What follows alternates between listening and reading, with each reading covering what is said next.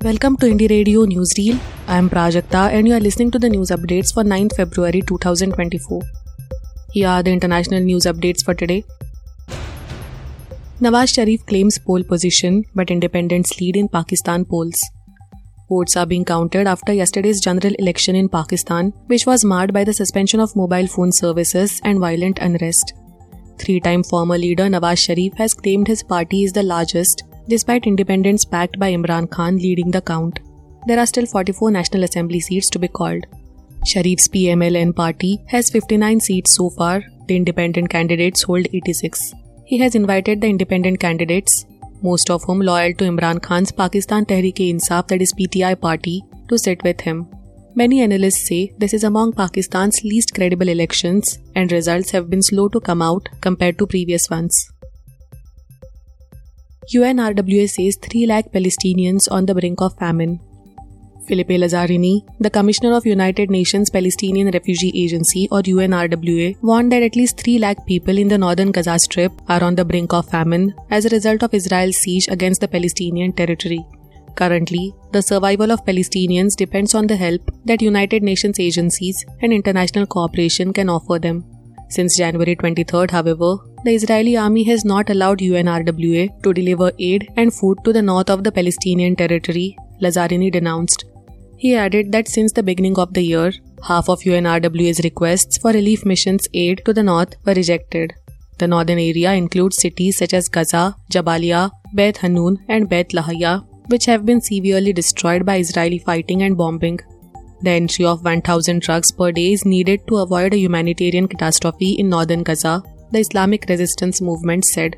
Several aid workers have also said today that any Israeli military advance into southern Gaza's Rafah area could cause mass deaths among the more than a million Palestinians trapped there, with humanitarian aid in danger of collapse. Iceland volcano fades but leaves residents in the cold. Iceland's latest volcanic eruption waned on Friday but left a trail of damage to roads and pipelines.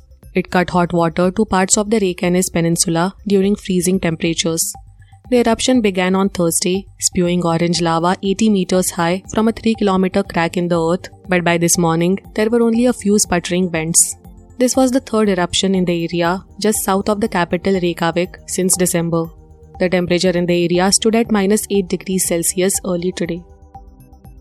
Now to the national news stories. Anti-cheating bill passed in Parliament. Parliament today passed a bill that aims to curb malpractices and irregularities in competitive examinations and entails provisions for a maximum jail term of 10 years and a fine up to rupees 1 crore for offences. The bill was passed through a voice vote in the Rajya Sabha after amendments proposed by some opposition members were rejected. The bill was passed by the Lok Sabha on February 6th. Replying to a discussion on the Public Examinations Prevention of Unfair Means Bill 2024 in the Rajya Sabha, Union Minister Jitendra Singh said the youth power of the country is vital and asserted that the bill is meant to deter those who are playing with their future. At least five confirmed killed in Haldwani violence. Authorities confirmed that at least five people had died and more than a dozen were injured, including three critically, in the violence that rocked Uttarakhand's Haldwani district on Thursday. Violence had erupted after the administration conducted a demolition drive where a mosque and a madrasa stood, allegedly on Nazul land in Banbhulpura area. As stones were pelted, cars torched, and the police station surrounded by a mob, Uttarakhand Chief Minister Pushkar Dhami had issued shoot on sight orders. The district remained under curfew today, with movement restricted, police deployed at every corner, and internet services suspended. Paytm to form advisory panel on compliance regulatory matters. Paytm parent One 97 Communications today said that it would form a group advisory committee on compliance and regulatory matters. The committee will be headed by Meleveetil Damodaran, former chairman of India's markets regulator, and will work closely with the board, Paytm said in a press release.